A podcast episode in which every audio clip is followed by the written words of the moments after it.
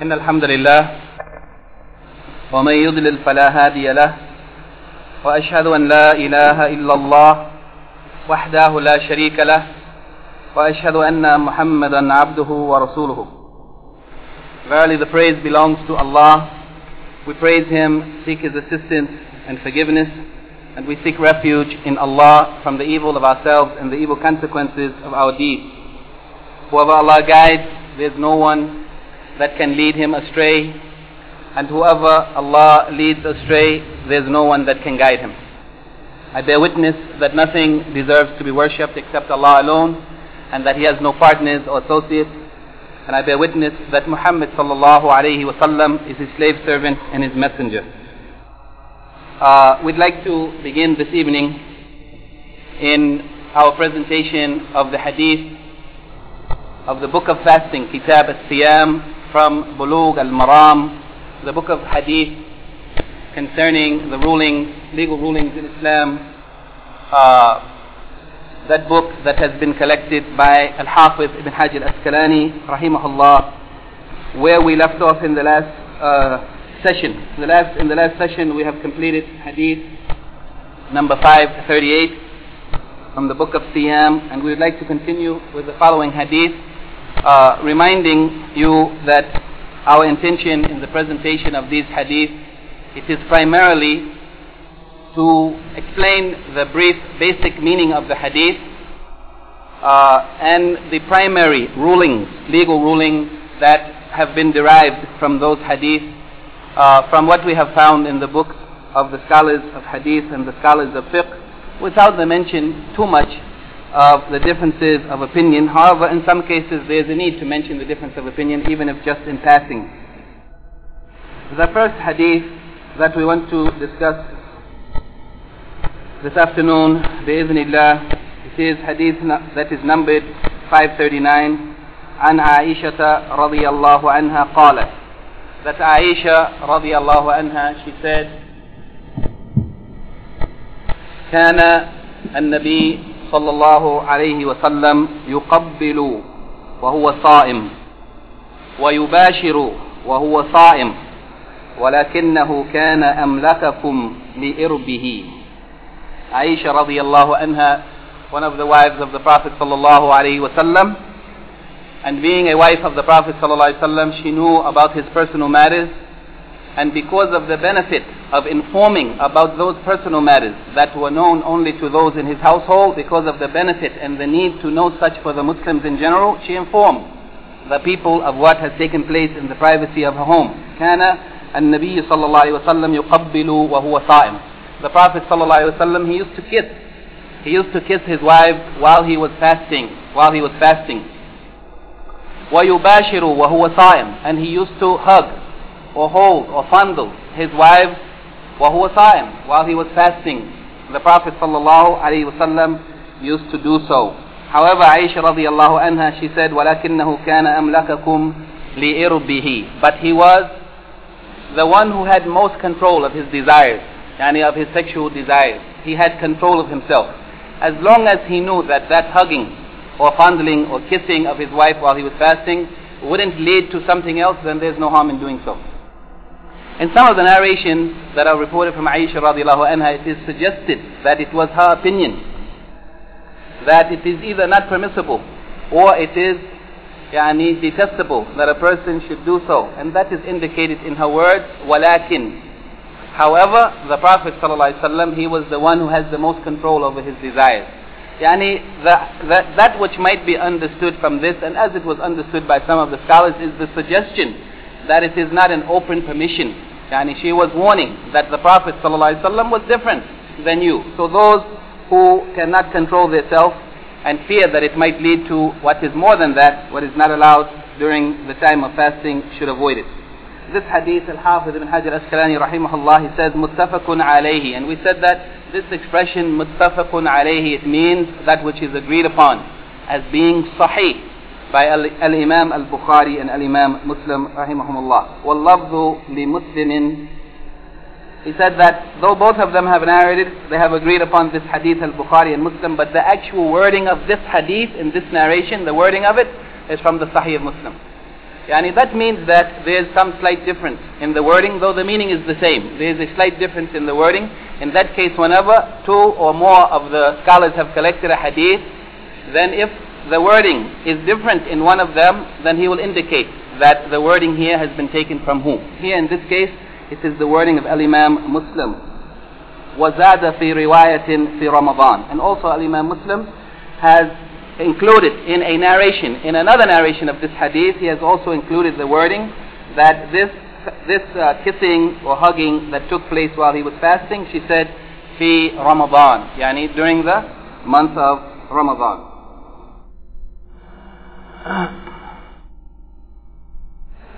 As I said, there is some difference of opinion concerning this hadith and what it indicates. However, what is important uh, is that there is some general agreement, even if there is difference of opinion, there is general agreement that it is not haram.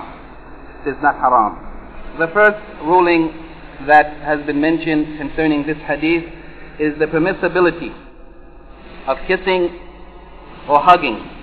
Yani it is permissible for a man who is fasting to kiss or to hug his wife with the condition that he feels safe uh, from that leading to something otherwise. Yani that it will not, as long as he feels safe, that it will not arouse his sexual desires and lead to that which is prohibited.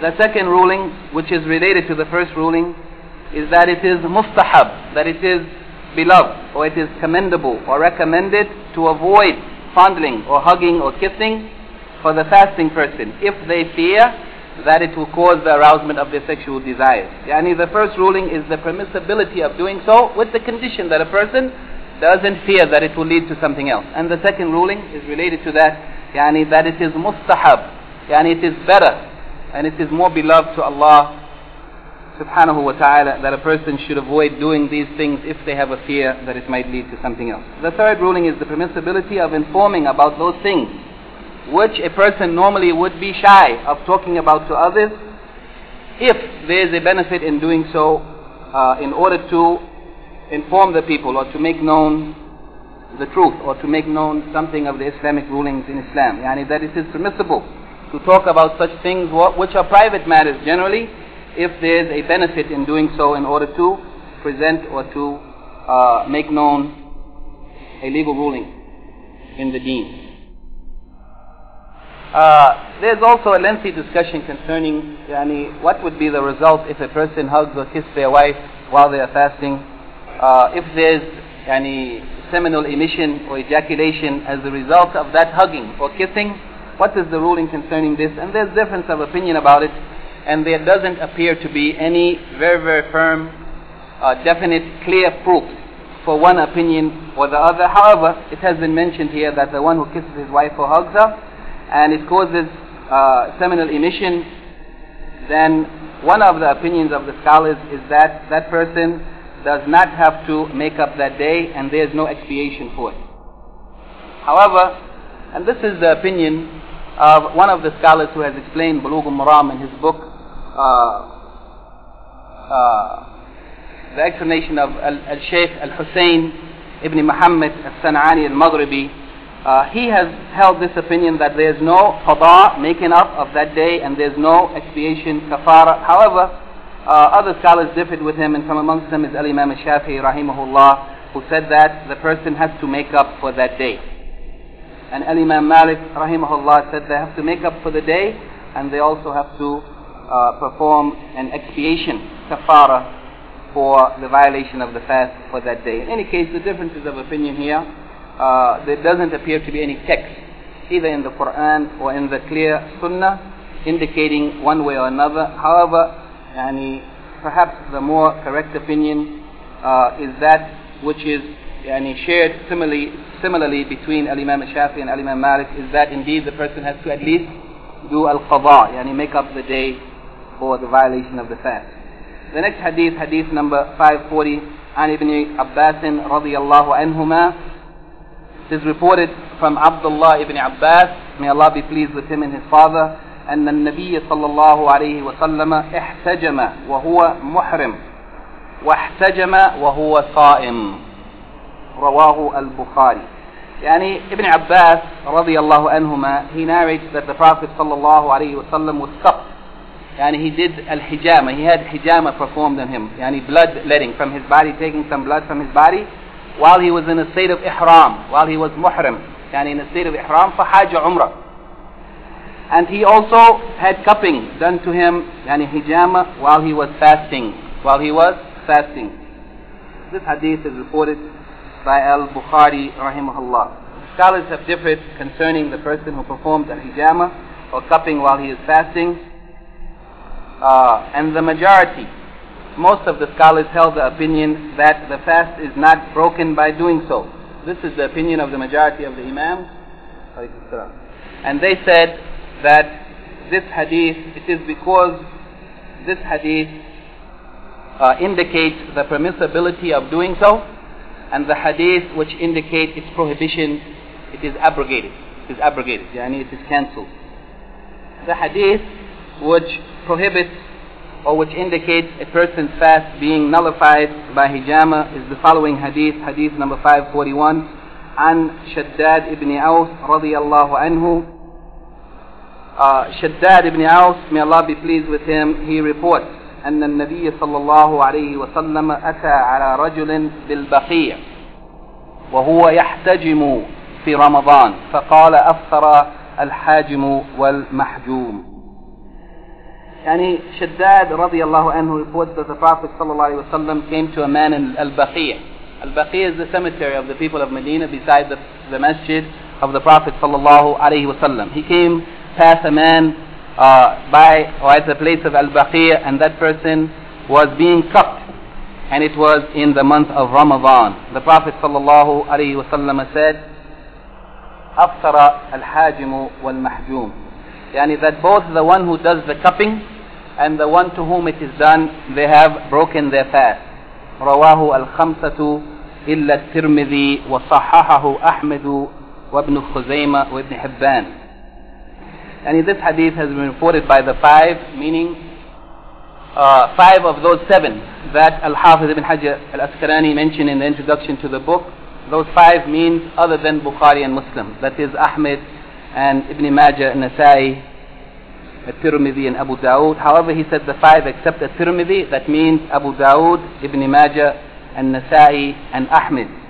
And Al-Imam Ahmed rahimahullah as well as Ibn Khuzaymah and Ibn Hibban declared this hadith to be sahih. That's what the Shaykh, that's what Al-Imam Ibn Al-Hafiz Ibn Hajar Al Asqalani says that they have declared this hadith to be sahih. Likewise, other scholars declared it to be sahih, including Al-Imam Al-Bukhari, though he didn't report it in his sahih. And Al-Imam Al-Suyuti, rahimahullah, said this hadith is mutawatir. Mutawatir. That means it came from a large number of chains of narration various chains of narration, uh, such a large number that there's no doubt about its authenticity.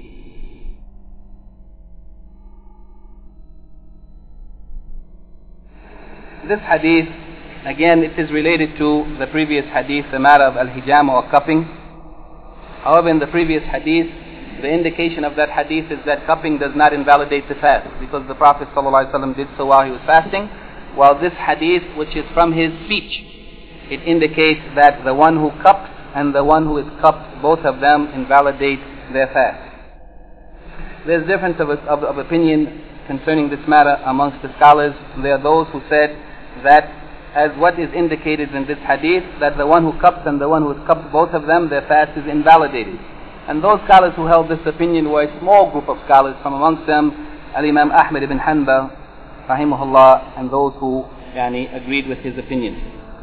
There was another group of scholars who, who held a middle opinion that only the one who cupped, his fast is invalidated. As for the one who does the cupping, his fast is not invalidated, and it doesn't appear as though they have any clear proof for their opinion. While the third group said that neither the one who is cupped nor the one who is cupping, neither of them, neither of their fast is invalidated, uh, in spite of this hadith, which clearly states that both the hajim and the mahjum invalidate their fast, and that is because they said this hadith is abrogated.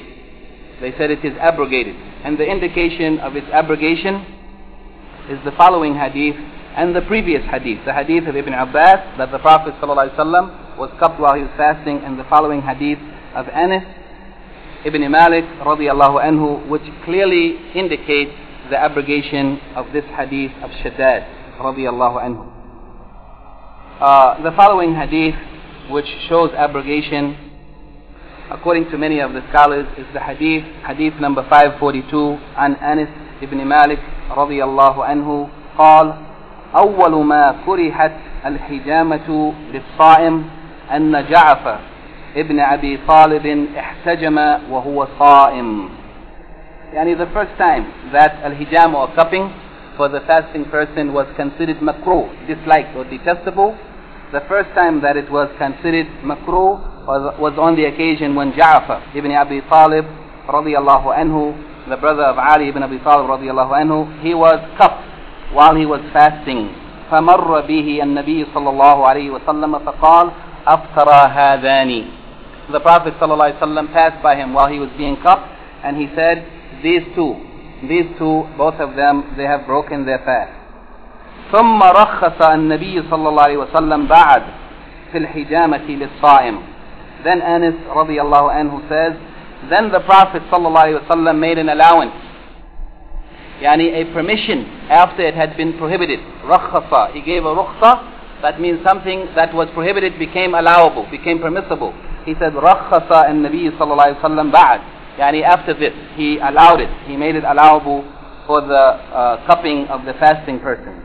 وكان أنس رضي الله عنه يحتجم وهو صائم. And Anas رضي الله عنه himself, he used to have cupping done while he was fasting. That means what he has narrated here is that originally cupping was not allowed for the fasting person and then it was abrogated. A permission was given for cupping while the person is fasting and he himself used to do so. That is Anas ibn Malik radiallahu anhu, he used to do so. So it is not only a narration that he has reported of the permission of the Prophet وسلم, after it being prohibited, but he has acted upon that which he has narrated and he has had cupping done to him while he was fasting. Rawahu ad-Darqutni wa. This hadith has been reported by Al-Imam al-Darqutni and he considered it to be qawi, a strong narration. And Al-Imam al-Darqutni, by the way, is one of the foremost scholars in the science of ilal. Yani, he is one of the foremost scholars who was proficient in identifying the hidden defects in hadith, the defects that are not obvious, that the average scholar would not detect and would not recognize. But only few scholars have mastered this science, and one of the imams of this science of ilal it is Al-Imam Al-Darqutni rahimahullah and he considered this hadith to be qawi, a strong hadith. And likewise, a report has come from uh, Al-Imam Al-Hazimi in the hadith of Abu Sa'id Al-Khudri radiallahu anhu, similar in meaning to the narration of Anas about yani, the permission of cupping for the fasting person. And likewise, that which is reported by Ibn Abi Shayba, the, the Sheikh of Al-Imam Muslim, he also reported that the Prophet wasallam rakhasa fil hijama lis-sa'im that he has given permission for the fasting person to do al-hijama. Uh, Al-Imam Ad-Darqutni said concerning this hadith and its chain of narrators, he said that the narrators of this chain, they are thiqat, reliable narrators, and he said, I don't know any defect in it. I don't know that there's any defect in it. And therefore, this hadith the narration of Anas along with the hadith of Ibn Abbas of the Prophet ﷺ that he used to do cupping while he was fasting is a proof of the abrogation of the abrogation of the hadith of Shaddad that the Prophet ﷺ said the one who cups and the one who's cupped they have broken their fast. These hadiths together as a group the indications that may be derived from them is number one that al-hijama or cupping does not nullify or invalidate the fast of a fasting person according to the majority of scholars. That al-hijama does not nullify the fasting person's fast. And this is based on the hadith of Ibn Abbas radiallahu anhuma uh, and the hadith of Anas here under discussion which shows that those hadith are nasikh, they are abrogated of this hadith, the hadith of Shaddad, yani, and that it is mansukh. Uh, and the proof of this Yani according to some of the scholars, those who said that uh, the hadith of Shaddad is abrogated, they said that Ibn Abbas radiallahu anhuma, that he accompanied the Prophet sallallahu in the Hajjat al-Wada, Hajjat al-Wada, the farewell pilgrimage, and that was in the 10th year after the Hijrah. The 10th year after the Hijrah, in the end of the life of the Prophet ﷺ. While the hadith of Shaddad, it is from an earlier time because he accompanied the Prophet ﷺ in Fath the conquest of Mecca, which was two years earlier, the eighth year after the Hijrah. So that means that the hadith or the narration that came later abrogates or annuls the ruling that came earlier. The second point is that the hadith of Shaddad radiallahu anhu indicates that al-hijama uh, nullifies the fast of the one who does the cupping and the one who it is done to. And this is the opinion of Al-Imam Ahmed rahimahullah and Shaykh al-Islam Ibn Taymiyyah rahimahullah. Uh, however, some, some of the scholars who held this hadith not to be abrogated said that in considering the other hadith that it indicates that it is makruh, that it is detestable and not prohibited, not forbidden. Uh, that it is makruh and that it is preferable to avoid hijama while one is fasting.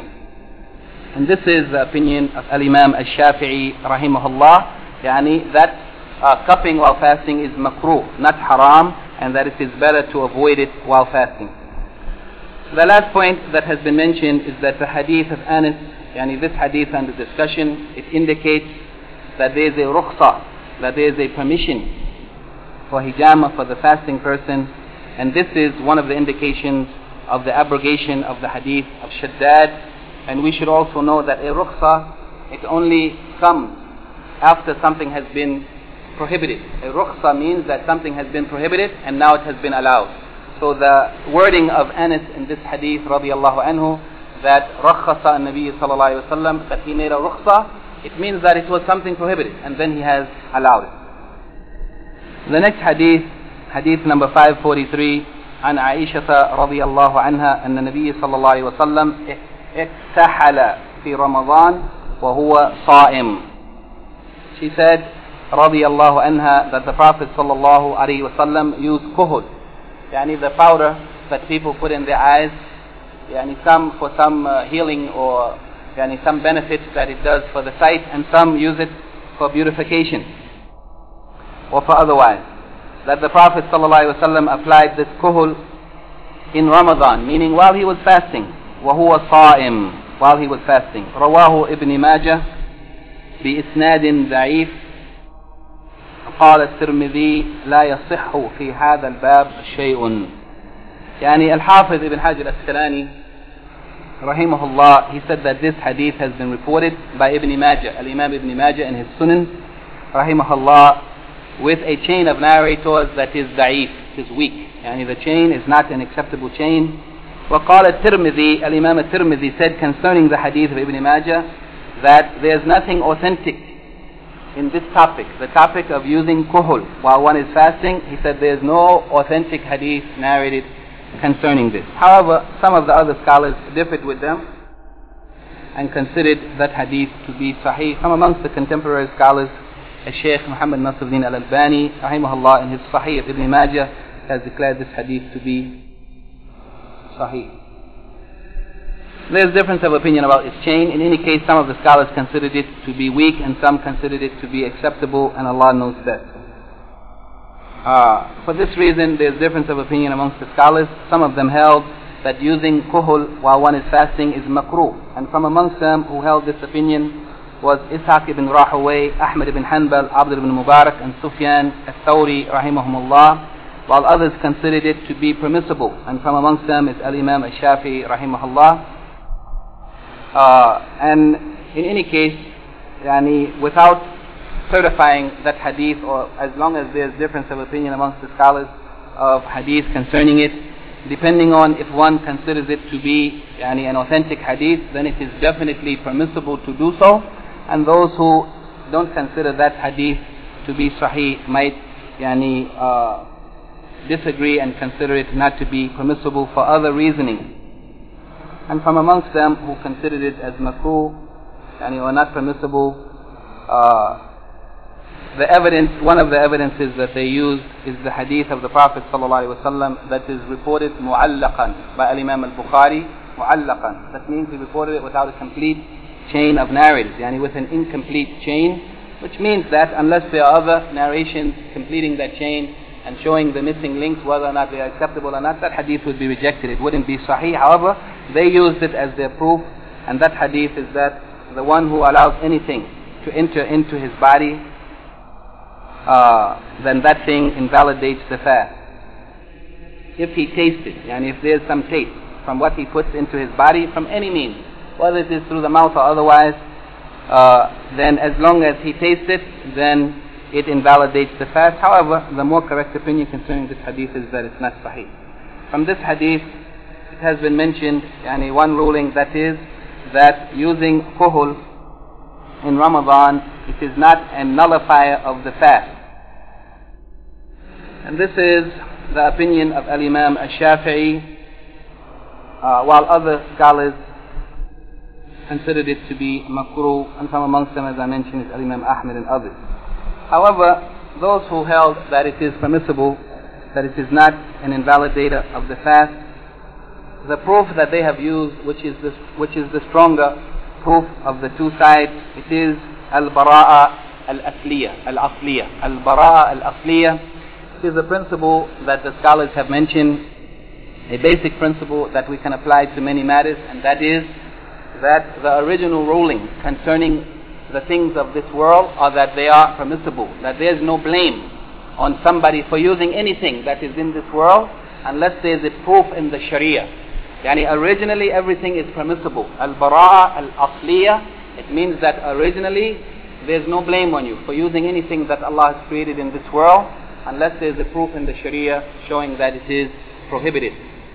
So they said as long as there is no proof prohibiting it, then al-bara'a al-asliya indicates that it is allowed. And that is the stronger opinion, that to use al-kuhul while one is fasting is permissible. Just as it is permissible to use perfume or to use incense, burning incense, and so on. Yani to rinse one's mouth, to use miswak and so on. All of these things are permissible. The next hadith is the hadith number 544 عن أبي هريرة رضي الله عنه قال قال رسول الله صلى الله عليه وسلم من نسي وهو صائم فأكل أو شرب فليتم صومه فإنما أطعمه الله وسقاه. متفق عليه. يعني أبو هريرة رضي الله عنه the great companion of the Prophet ﷺ and the most prolific of the narrators of hadith from amongst the companions. He narrates in this hadith the saying of the Messenger of Allah ﷺ, من نسي وهو صائم فأكل أو شرب Whoever forgets while he is fasting, forgets that he is fasting and he ate or drank.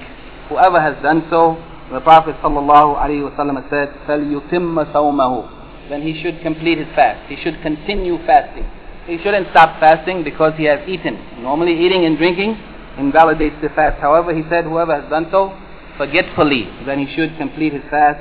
فَإِنَّمَا أَطَعَمَهُ اللَّهُ وَسَقَاهُ Because indeed it is Allah who has given him to eat or who has given him to drink. متفق عليه is agreed upon as being Sahih by Al-Bukhari and Muslim. In the narration of Al-Hakim in his Mustadrak, he said, مَنْ أَفْطَرَ فِي رَمَضَانَ نَاسِيًا فلا قضاء عليه ولا كفارة وهو الصحيح and it is a sahih hadith he said that whoever invalidates the fast in Ramadan forgetfully in general whoever does anything that invalidates the fast in Ramadan due to forgetfulness فلا قضاء عليه then he doesn't have to make it up ولا كفارة and he doesn't have to expiate for it يعني he is free of blame from doing so in this hadith it is also sahih uh, here it is any beneficial to note that the ruling concerning forgetfulness, as we mentioned in the introduction to this chapter of fasting, it is the same ruling concerning the one who does so unknowingly, not knowing the ruling concerning a matter, or the one who does so under compulsion, not willfully. Whoever has, uh, in general in Islam, but we are talking about fasting here, whoever has done something forgetfully, not consciously and aware of it. Whoever done, does so unknowingly, not knowing the ruling concerning it, or whoever does something under compulsion, being forced to do so, not willingly, not desiring to do it, then there's no blame on them for such. that is in reference to the rights of Allah subhanahu wa ta'ala. However, in, rights, in, in reference to the rights of the people, whoever has invalidated somebody's rights or taking their rights or destroyed their property, property due to any compulsion or unknowingly or whatever, they are still responsible to return the rights of the people. But in terms of the rights of Allah, there's no blame on them. From this hadith, we understand that eating and drinking, and we can add to that sexual relations. That eating and drinking, as well as sexual relations or the other nullifiers of the fast, for the person who does so forgetfully, it does not invalidate the fast. Uh, and the person who is fasting, yani, he remains fasting. He is still in a condition of fasting. And there's no need for him to make up for that fast according to al-jamhur or the majority of the scholars. Another opinion, which is a weak opinion, is that it breaks his fast, and that opinion is yani, baseless in terms of evidence from the Quran or the Sunnah. The second ruling from this, this hadith is that there is no difference between forgetfulness The one who eats or drinks forgetfully while fasting, there is no difference between that fast if it is obligatory fast or voluntary fast. Whoever eats or drinks forgetfully, then they may complete their fast. As soon as they remember, they should stop, and their fast is perfect and complete. It is Allah subhanahu wa ta'ala who, is, who has given them to eat or to drink. The next hadith, hadith number 545, عن أبي هريرة رضي الله عنه قال قال رسول الله صلى الله عليه وسلم من ذرعه القيع فلا قضاء عليه ومن استقاع فعليه القضاء رواه الخمسة وعله أحمد وقواه الدركتني يعني this hadith in this hadith Abu Hurairah رضي الله عنه he mentions that the Messenger of Allah صلى الله عليه وسلم said that whoever vomits yani unwillfully yani against their will yani that that that action which they have no control over فلا قضاء عليه then he doesn't have to make up for that day it doesn't invalidate the fast ومن استقاع but whoever seeks this who caused it to happen to himself vomiting and he does that which causes something to come up from his stomach فعليه القضاء then he has to then this is a violation of the fast therefore he has to make up for that day this hadith has been reported by al-khamsa that means al-imam Ahmad in his musnad Abu Dawud at-Tirmidhi Ibn Majah and Nasa'i. And al-imam Ahmad considered that hadith to be defective. He considered it to have a defect. While al-imam at-Darqutni considered the hadith to be qawi yani a strong hadith. And likewise, amongst the scholars who considered this hadith to be sahih is Al-Hakim in his Mustadrak. He declared that hadith to be sahih, and Al-Imam Al-Zahabi in his checking of the Mustadrak agreed with Al-Hakim, saying that that hadith is sahih. And from amongst the contemporary scholars, Sheikh Al-Albani, rahimahullah, has declared it also to be sahih. And the strongest opinion concerning this hadith is that it is sahih, and therefore vomiting unwillfully it doesn't invalidate the fast, while one who does so willfully invalidates the fast. The ruling from this hadith is that which is clear, uh,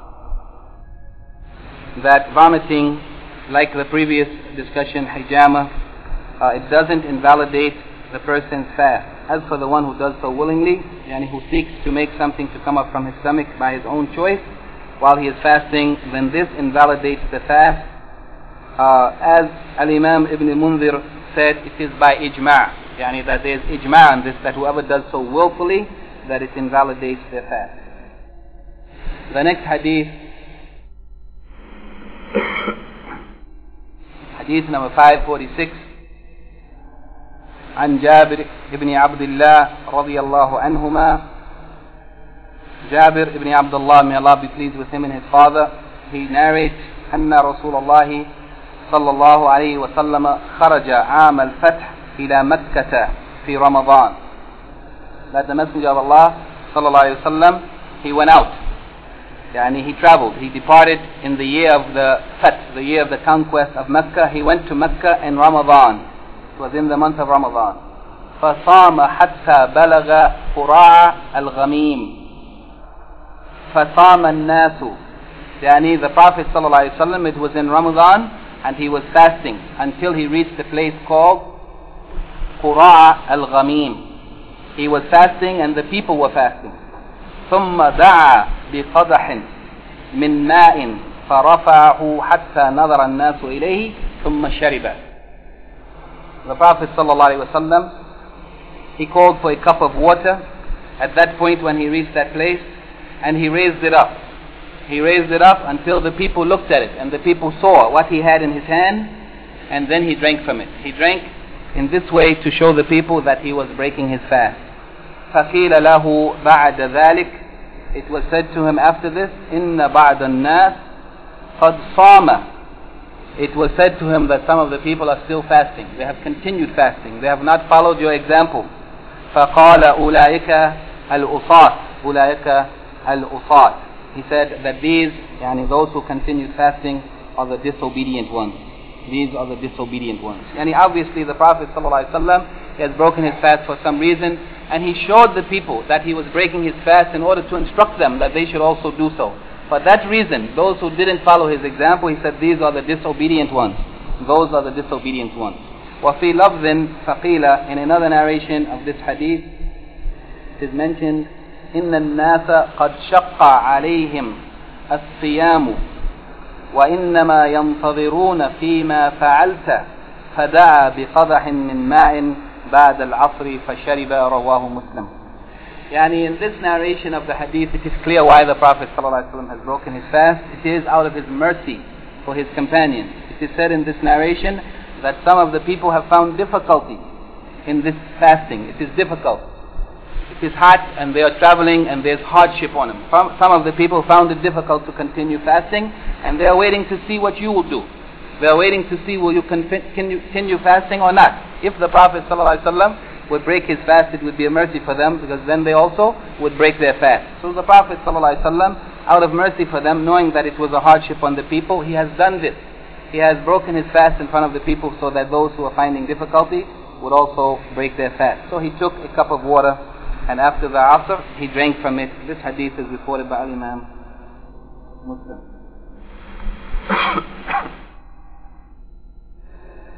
There's also differences of opinion concerning this hadith, and yani, there's no need to go into the details of the difference. However, basically there are those who said that breaking the fast while traveling in every situation is preferable. That any the person who is fasting while traveling, it is better for them than to fast, it is better to break their fast. A second opinion is those who said that fasting, even while one is traveling, that it is preferable. And they claimed that this was the more common practice of the Prophet ﷺ, that usually he used to fast even if he was traveling. The third opinion is those who said that fasting or breaking the fast, that these two situations are equal neither of them is preferable to the other. And that is what is indicated in another hadith of the Prophet ﷺ, in which it is reported, they said that we were traveling with the Messenger of Allah ﷺ, فَلَمْ يُعِبْ الصَّائِمُ عَلَى الْمُفْتِرِ The one who was fasting didn't criticize the one who broke his fast. وَلَا, ولا الْمُفْتِرُ عَلَى الصَّائِمِ Nor did the one who broke his fast criticize the one who was fasting. That means that Neither of them blamed or criticized the other. Whoever fasted, whoever willed to fast, fasted, and there's no blame on him. And whoever willed to break his fast, it is permissible, and there's no blame on him. And this, from this hadith, the third opinion is based upon it that fasting or not breaking the fast is up to the individual and it is equal.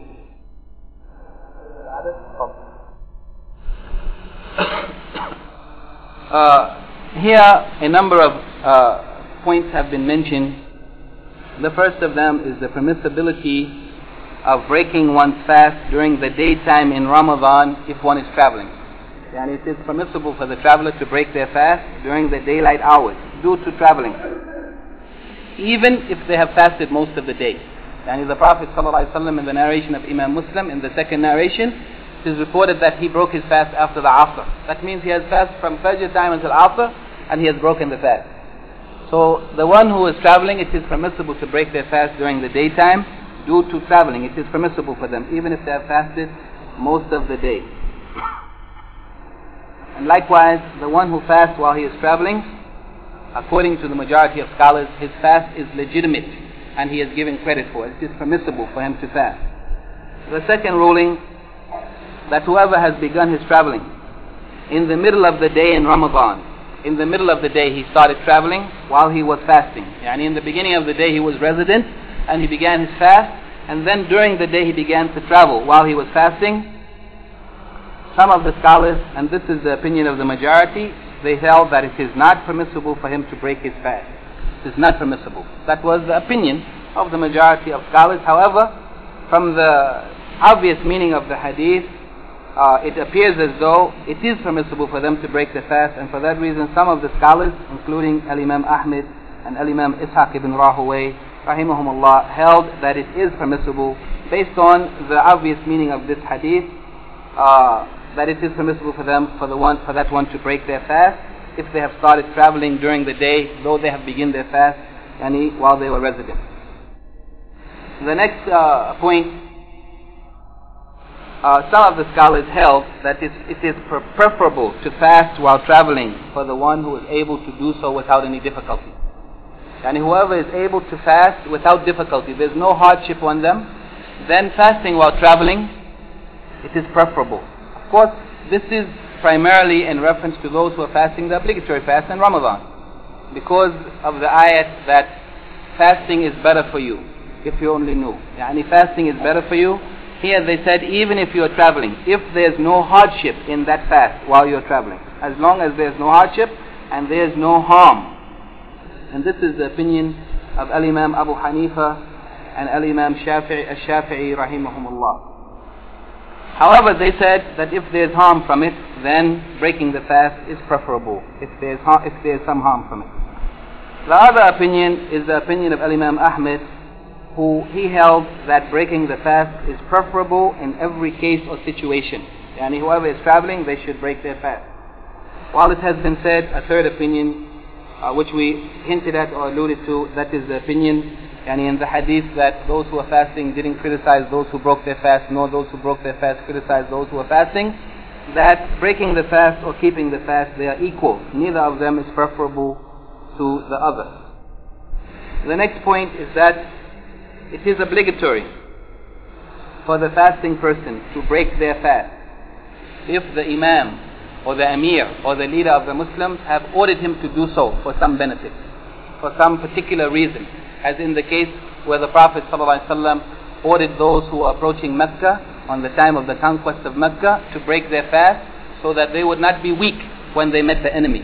If the imam orders the people to break their fast, then it is obligatory on them to break their fast in that situation, even if it is obligatory fast. And the last point, that it is, yani, we may also understand from this hadith, it is an indirect point, that it is expected that the imam or the leader of the Muslims should be lenient and easy and compassionate to those under his care, those under his authority. And the Prophet ﷺ has shown this in breaking his fast out of compassion for those who are finding difficulty. And this is a general rule that the leader should be con- compassionate and should be lenient and easy with those under their care. The next hadith, hadith number 547, عن حمزة ابن عمرو الأسلمي رضي الله عنه أنه قال يا رسول الله إني أجد في قوة على الصيام في السفر فهل علي جناح يعني Hamza ibn Amr al-Aslami radiallahu anhu, he said that he said, yeah, O Messenger of Allah, verily I find that I have strength and I have the ability to fast while I am traveling. I find no difficulty, no hardship in fasting while I am traveling. فهل علي جناح? So is there any sin against me? Is there any blame if I fast while I am traveling? Is there any harm in fasting while traveling as long as I am strong and I am able to do so? فقال رسول الله صلى الله عليه وسلم هي رخصة من الله فمن أخذ بها فحسن ومن أحب أن يصوم فلا جناح عليه The Prophet صلى الله عليه وسلم in this answer to Hamza رضي الله عنه he said that breaking the fast while traveling is a rukhsa. Is a rukhsa. It is a permission from Allah. Now, it is a rukhsa from Allah. So whoever takes it, whoever takes that permission, whoever takes advantage of it and acts on that rukhsa, then it is good. Whoever does so has done well. But whoever desires or prefers to fast, while they are traveling, فَلَا جُنَاحَ عَلَيْهِ Then there's no blame on him. There's no blame. It is not sinful. There's no harm in doing so. And this is the proof against those who claim that it is not permissible.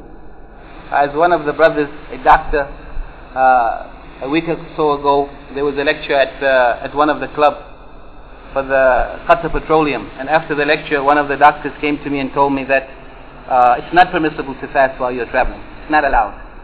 And this hadith is a proof against that. The Prophet ﷺ was asked directly, is there any blame on me if I fast while I'm traveling, while I find the ability to do so, I am strong, I have no difficulty? He said it is a rukhsa from Allah, it is a permission. If you take it, it is fine, it is good. And if you prefer to fast while traveling, there's no blame on you. It is permissible. رواه مسلم وأصله في المتفق عليه من حديث عائشة أن حمزة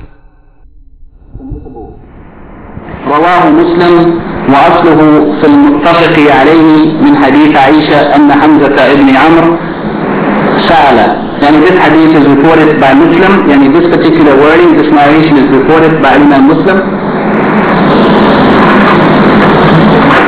نعم طيب last one inshallah this hadith it is reported by Imam Muslim and the asl of it or its basic meaning the basic meaning of this hadith is found in that which is agreed upon by Al-Bukhari and Muslim from the hadith of Aisha radiallahu anha who said that Hamza ibn Amr radiallahu anhu had asked the Prophet sallallahu alaihi this question from this hadith uh, we know that the musafir or the traveler is mukhayyar بين الصيام والفطر that he has a choice the one who is traveling has the choice. It is his choice either to fast or to break the fast. That means that whether he fasts or not it is left to him to do as he wills. Also the permissibility of fasting continuously regularly with the condition that it doesn't cause the body to become weak nor that any right or obligation on that person is neglected due to his fasting. And also that the person doesn't fast on the two days of Eid, Eid al-Fitr and Eid al-Adha, or in the days of Tashriq, Ayyam al-Tashriq during Hajj, for the people who are in Hajj, and exclusively for those who are in Hajj. And this is yani, the opinion of some of the scholars yani, of Hadith, that from this Hadith it is understood that as long as the Prophet allowed that person to fast while he was traveling, then obviously there is no prohibition to fast while you're resident. There is no prohibition. Therefore, whoever fasts, resident or traveling continuously, there's no harm on them, inshallah, as long as they don't fast on the days of Eid or those days that are prohibited for fasting. And it doesn't cause them, continuous fasting, it doesn't cause them to neglect some obligation that is upon them or the rights that others have over them. Uh,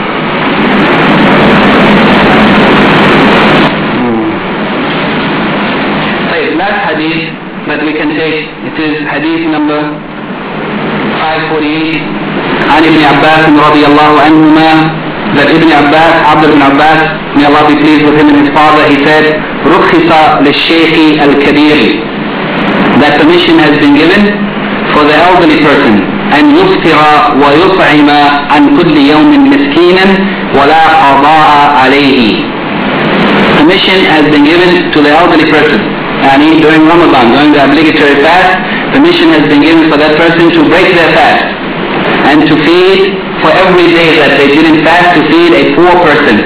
And according to the correct opinion of the scholars, a poor person from amongst the Muslims.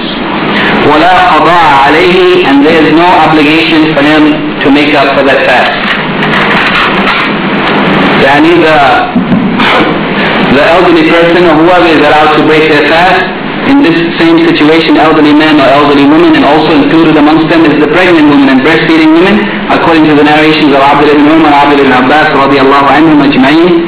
And if that person, they are allowed to break their fast, it is permissible. As if they find difficulty in fasting, it is permissible to break the fast, and they have to feed one poor person for every day that they don't fast, and it is not necessary for them to make up for that day. رواه الدرقطني والحاكم وصححه وصححه يعني both of them as Darqutni uh, and Al-Hakim they have declared this hadith to be Sahih. Uh, from this from this uh, hadith the first point that is mentioned is that in the beginning when fasting was first legislated the Muslims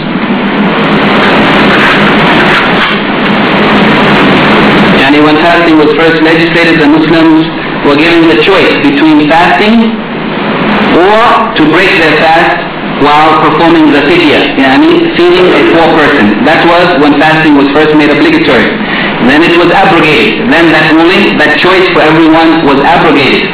Yani it was only remaining for certain class of people uh, according to the ayat فَعَلَى الَّذِينَ يُتِيقُونَهُ فِدْيَةٌ طَعَامُ الْمِسْكِينِ Yani that Ibn Abbas said that it was remaining for the elderly man and the elderly woman and in other narrations Abdullah ibn Umar and Abdullah ibn Abbas and others made it clear that the Prophet ﷺ has also included in this ruling yani that the fidya for expiation of feeding a poor person is for everyone who find difficulty in fasting from amongst the elderly as well as the pregnant and breastfeeding women.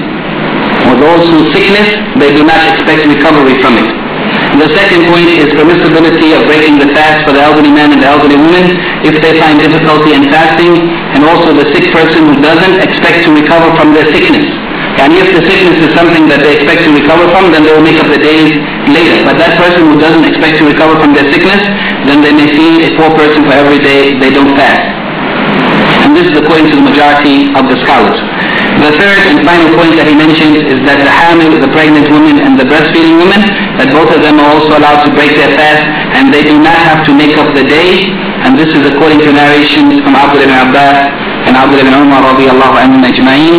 This is the more correct opinion that the pregnant woman or the breastfeeding woman who finds difficulty in fasting, that it is not obligatory on them uh, to fast, they may break their fast, and it is not obligatory on them to make up those days which they have missed, but it is merely necessary for them to feed a poor person for every day. And these narrations we mentioned in the introduction to the topic of fasting in the beginning of these discussions. سبحانك اللهم وبحمدك أشهد أن لا إله إلا أنت أستغفرك وأتوب إليك. I think there's a few moments remaining. Uh, if there's any comments or questions or corrections of what has been said, inshallah, just somebody pay attention to the time so that we can go down at least one minute before the adhan to break our fast. Now, is there any comments or any question?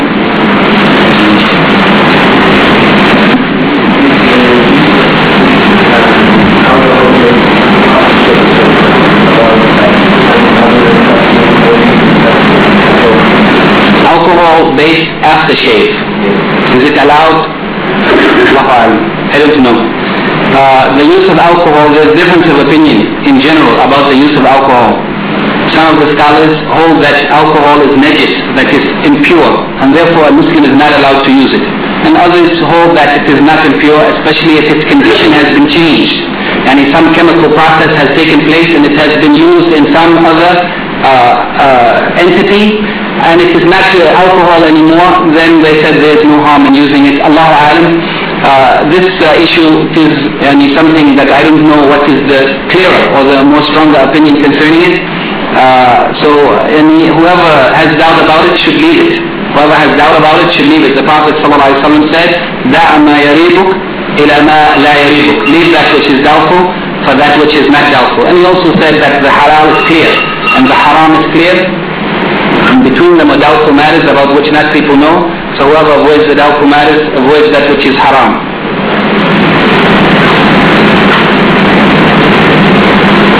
So, and if we are not sure about it, it's better to leave it. Now, uh, I don't know who is asking first. Let me take the sister's question. Assalamu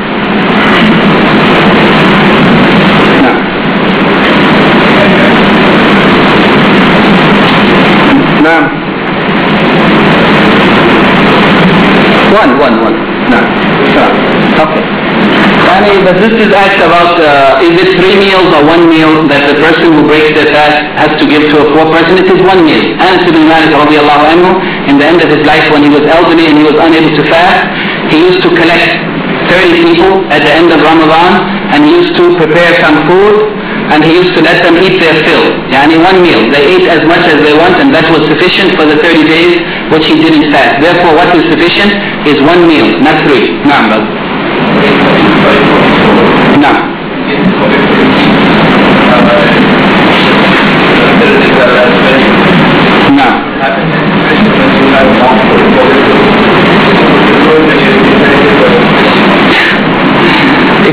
has a mouthful and they have while fasting, do they have to remove it or swallow it? Allahu Alam. I don't know. But uh, there's an authentic hadith in which the Prophet ﷺ said that if a person hears the adhan for Fajr, while they have some food or drink in their hand, that they may take, they may fulfill their need, that is eat what is in their hand. They don't have to stop eating. That which is in their hand, they may eat it or they may drink it. And that hadith is sahih. Allahu Alam. Uh. During? Is it permissible for someone to fast during Umrah? No, it is permissible to fast during Umrah as well as during Hajj. No. Just one moment. No. Uh, hold one moment. Let me answer the brother's question. Uh, drawing blood, yani, uh, is it the same as cupping? Some of the scholars who hold that cupping invalidates the fast, those who hold that it does invalidate the fast, and that is the opinion of the Hanbali madhab, uh, from amongst the contemporary scholars, there are some like Sheikh Muhammad ibn Salih al-Uthaymeen, rahimahullah, who said that cupping invalidates the fast. However, if the blood that is drawn is a small amount, such that it doesn't weaken the body. And because some of the scholars said the reason for the prohibition, and they understood that the reason for the prohibition of cupping is that it may cause the body to become weak and therefore the person may be forced to break their fast. So some of them said if the blood that is taken is a small amount and it doesn't affect the body, then it's not equal to cupping and therefore it's not prohibited. But as for those who said that cupping doesn't invalidate the fast, then obviously drawing blood doesn't invalidate the fast. And there doesn't appear to be any proof that drawing blood uh, invalidates the fast. Except for those who hold that cupping invalidates the fast. That is their reasoning. If it is a large amount, then it's like cupping, therefore it's invalid.